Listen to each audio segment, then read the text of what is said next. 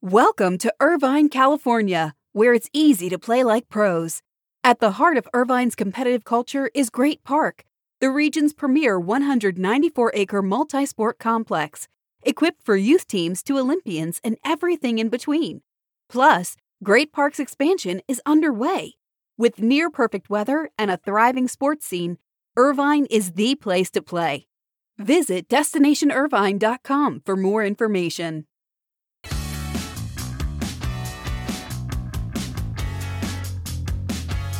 It's NFL Draft Week, and look for the man hugs to return to Cleveland as Commissioner Roger Goodell has been fully vaccinated and can hug the players who attend and get picked in the first round on Thursday.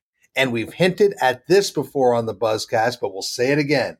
This Padres Dodgers rivalry could be really something special and a huge boost to baseball. It has it all. So this is your morning buzzcast for Monday, April 26th. Good morning. I'm Abe Madkour. Another Monday, the last week of April. Who would have thought it? Let's get right to the news around the Super League. Because while most people are writing obituaries around the Super League, Real Madrid president Florentino Perez said that the 12 founding clubs of the Super League cannot abandon it. And he promised the project would return soon. He said the project or the concept of the Super League, or one very similar to that, will move forward. He also stated that JP Morgan, which had provided $4 billion in funding, is still on board. He dismissed reports that they have withdrawn their support of the Super League, and he said that JP Morgan has only, quote, taken some time for reflection, end quote. He went on to add if they need to make changes to the concept, they will, but he said the Super League is the best project we've thought of. We will see because I didn't see any change of tone or tenor over the weekend, and the criticism around the league and the founding members was still as strong as ever. But Florentino Perez still sounding optimistic that the Super League concept will continue. Let's shift to the NBA. The Houston Rockets will have a significant change at the top of that organization as longtime CEO Tad Brown will step down at the end of this season.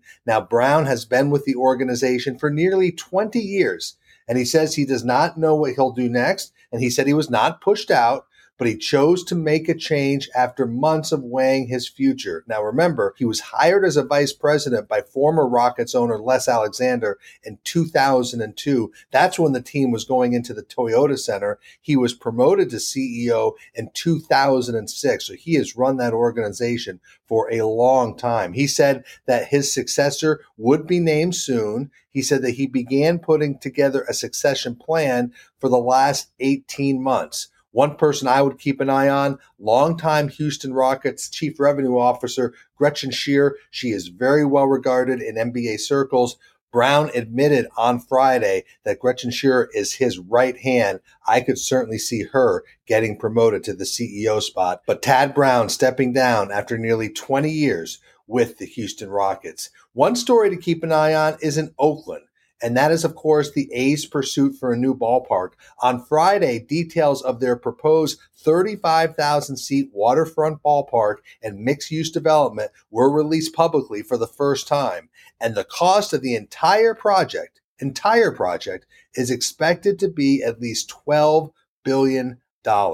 The ballpark alone will cost more than a billion dollars, but then, of course, the project includes 3,000 units of housing, millions of square footage of office space and retail space, and it is a big, ambitious project. The A's hope to get a vote by the city sometime this summer, but there's still a lot of work to be done here. Oakland city officials were surprised by the cost of the plan. There are a number of local opponents of the A's project. So this deal far from over. We should get some more clarity on the A's future in Oakland though over this summer. You might want to check out the plans for the Oakland A's 35,000 seat ballpark and mixed use development. Here was an interesting news that broke over the weekend or late Friday, and it's around the college football playoff. Really, could the CFP be expanding from its four teams? Well, the College Football Playoff Committee acknowledged that a working group has been briefing the university presidents who sit on its management committee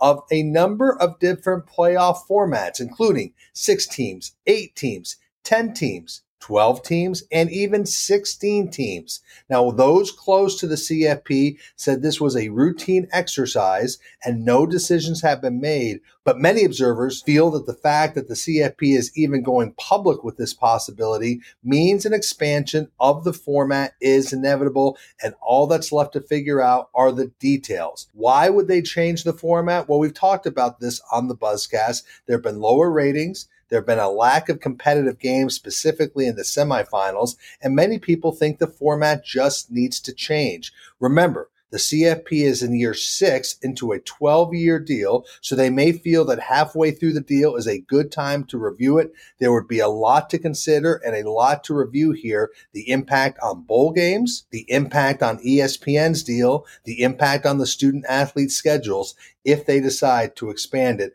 Most people think a six or eight team format could be achievable. But again, university presidents were briefed on multiple scenarios, starting on a six team format all the way up to a 16 team option. So continue to keep your eye on this story as it develops.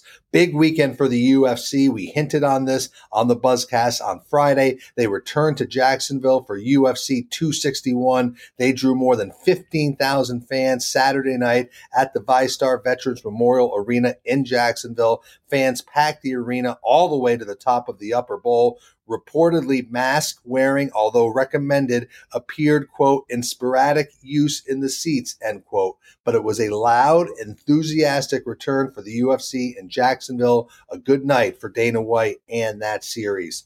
The Athletic's Richard Deitsch is reporting that the broadcast team of Steve Levy, Brian Griese, and Louis Riddick will return to Monday Night Football on ESPN for this upcoming season. Not a huge surprise as those three got pretty good reviews, so they're bringing the band back together for the 2021 NFL Monday Night Football season on ESPN. Let's end the buzzcast like we often do around people. Activision Blizzard announced that Johanna Faries is expanding her role by taking on the additional duty of general manager of the Call of Duty video game franchise. Now, Faries, she's the former NFL executive and currently Activision Blizzard's esports vice president and head of leagues. She takes on a larger, expanded role with the Call of Duty general manager role. Activision CEO Bobby Kotick called her a rare talent who will help create more momentum behind the business. So Johanna Faries taking on a larger role at Activision Blizzard. She will speak at the SBJ TEO Esports Rising virtual conference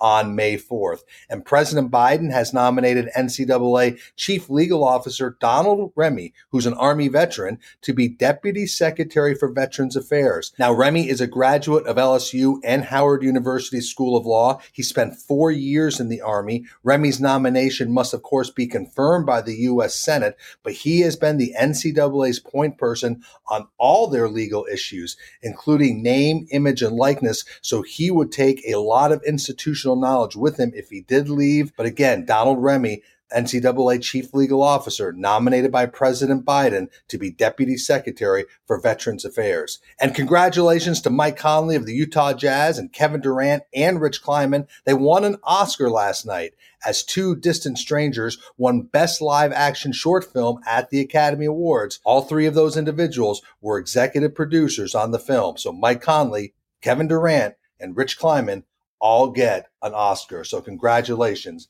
to them. That is your morning buzzcast for Monday, April 26th. Again, the last week in April. I'm Abe Madkour. Hope everybody has a great start to their week. Stay healthy, be good to each other. I'll speak to you tomorrow.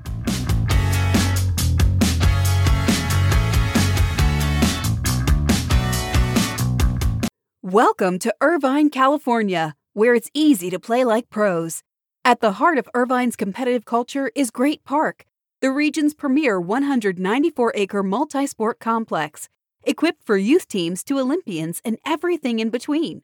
Plus, Great Park's expansion is underway. With near perfect weather and a thriving sports scene, Irvine is the place to play.